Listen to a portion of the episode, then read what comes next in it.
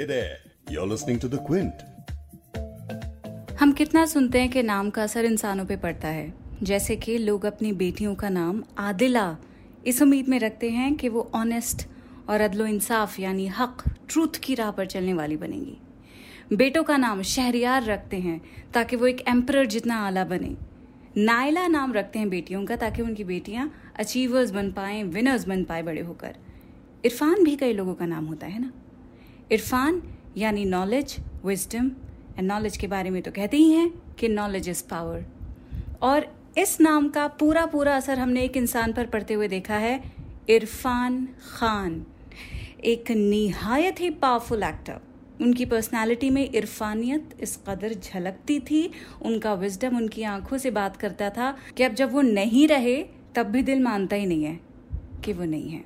इरफान खान और उनका विजडम उनके काम में, उनके नाम में और वो खुद एक इंस्टीट्यूशन आज उर्दू नामा का ये एपिसोड इरफान के नाम.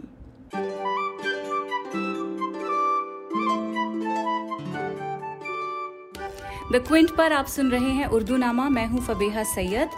याद कीजिए 2020 में जब हमें कोविड 19 से बचने के लिए लॉकडाउन झेलना पड़ा था, उस साल वो पहला लॉकडाउन था जिसे लगे हुए करीब एक महीना ही हुआ होगा. हम सब उस वक्त अपने वर्क फ्रॉम होम की नई तर्ज पर जिंदगियाँ जीने की कोशिश कर रहे थे, नई चीज़ें सीख रहे थे स्ट्रगल कर रहे थे, अकेले रहने की आदत डाल रहे थे कि 28 अप्रैल को न्यूज़ आई कि इरफान खान को मुंबई के एक हॉस्पिटल में एडमिट कर लिया गया है, क्योंकि उनकी हालत बहुत ख़राब है।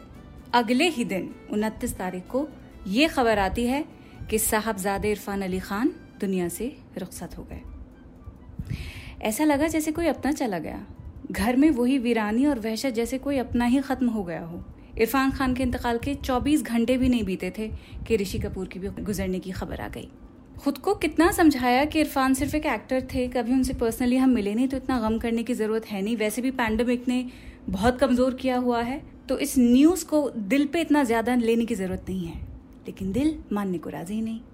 दिल ये मानने को ही तैयार नहीं था कि इरफान कोई पराये इंसान थे। जब भी वो स्क्रीन पर आते क्लोजअप में तो ऐसा लगता है जैसे अपनी बड़ी बड़ी गहरी आँखों से वो मानो हमको ही डायरेक्टली देख रहे हो।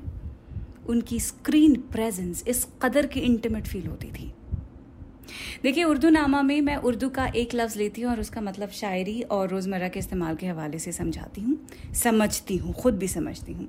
मैं इस पॉडकास्ट में जो लिटरेरी या लिटरेचर और पोइट्री से करीब जो पर्सनैलिटीज़ हैं, उनको भी खराज अकीदत पेश करती रहती हूँ। उन लोगों के बॉडी ऑफ़ वर्क को याद करके, उन्हें सेलिब्रेट करके। इस एपिसोड में भी वही कर रही हूँ, लेकिन उर्दू नामा में पहली बार ऐसा हो रहा है कि किसी मारूफ शख्सियत के काम को नहीं, बल्कि उनके नाम के मायने समझकर उन्हें याद किया जा रहा है। और क्योंकि आप ये पॉडकास्ट सुन रहे हैं तो उम्मीद करती हूँ कि आप भी इरफान खान को उनकी इरफान गजीदगी की वजह से और ज़्यादा याद रखेंगे। इरफान, यानी विस्टम और गजीदगी, यानी बिटन डंक लगना। इरफान गजिदगी एक ऐसा एक्सप्रेशन है जो किसी डीप विजडम के लिए इस्तेमाल किया जाता है। लखनऊ की शायरा हैं अजरा परवीन। इनकलाबी शायरी करती हैं और सोशल इश्यूज़ पर खूब लिखती हैं। अपनी इस नज्म में इरफान गजीदगी के बारे में लिखा है उन्होंने। क्या लिखा है? आइए सुनते हैं। मैंने अपने अंदर अंदर जितना कुछ भी रखा था, मैंने अपने आप से अपने बारे में जो कुछ भी सुन रखा था मैंने अपने आप को जितना जैसा फ़र्ज़ किया था, मैं उससे भी और सिवा थी। मिट्टी थी मैं मैं पानी थी, आग भी थी जितनी मैं हवा थी, लेकिन अपनी सब जिहतों से मुतारिफ हो जाना खुद को कितना महँगा पड़ सकता है। देख रही हूँ मूंद के आँखें सखी, कि इरफान गजीदा आँख ने देखा है कि अबदी अबदी खसारा है।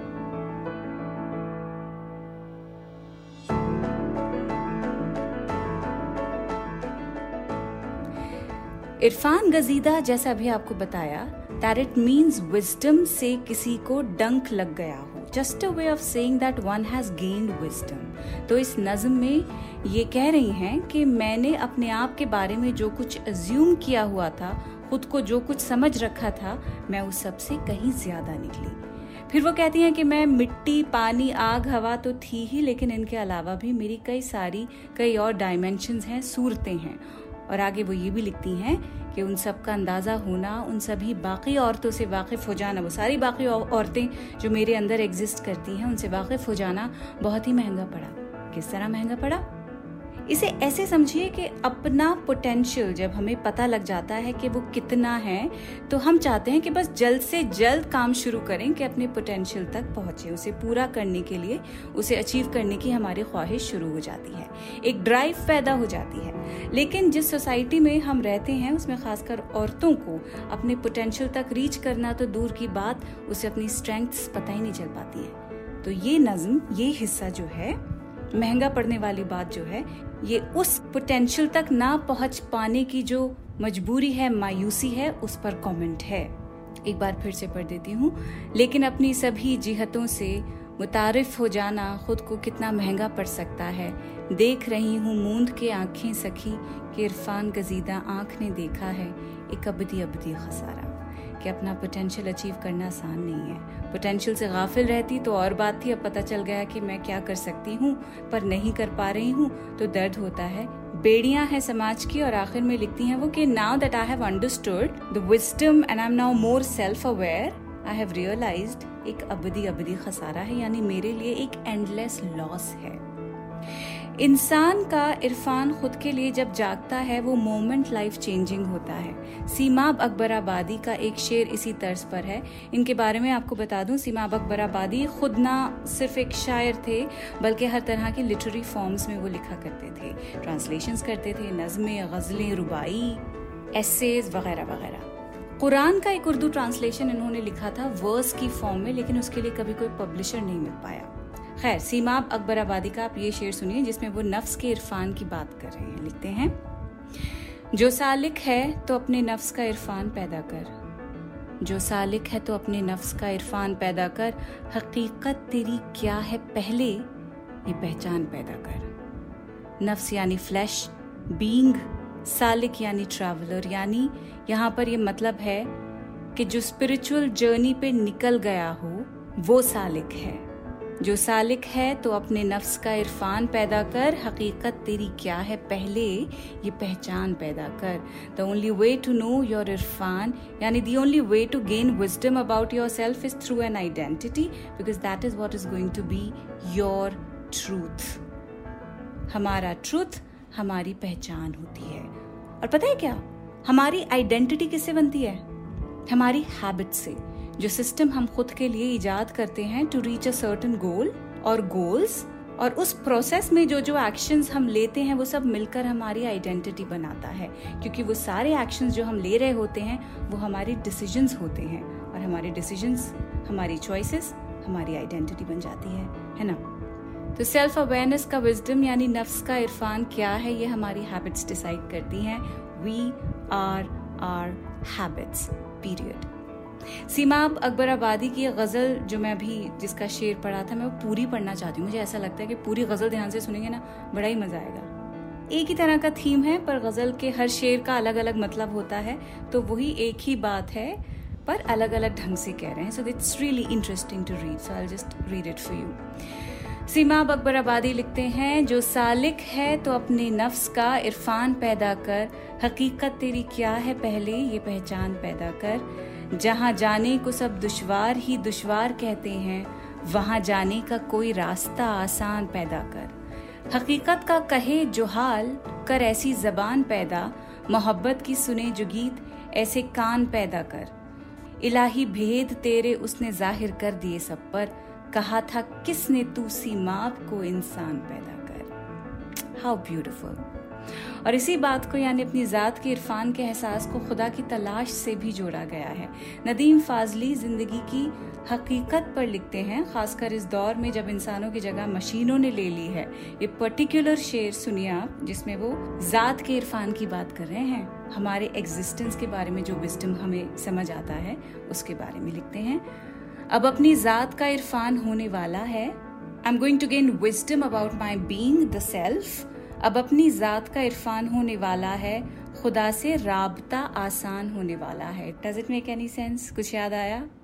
अहम ब्रह्मास्मी? वट डज इट मीन कि मैं ट्रूथ हूँ? कैसे भूल गए आप वो एपिसोड जिसमें मैंने मैंने नहीं प्रोफेसर अब्दुल बिस्मिल्ला ने बहुत ही अच्छे से ये कॉन्सेप्ट सिखाया था। जब उर्दू नामा नया नया शुरू हुआ था ना तो अर्जियाँ एक एपिसोड हमने बनाया था, उसमें वो ट्रुथ इश्क, हकीकी इश्क मजाजी के बारे में बहुत अच्छे से एक्सप्लेन कर रहे हैं।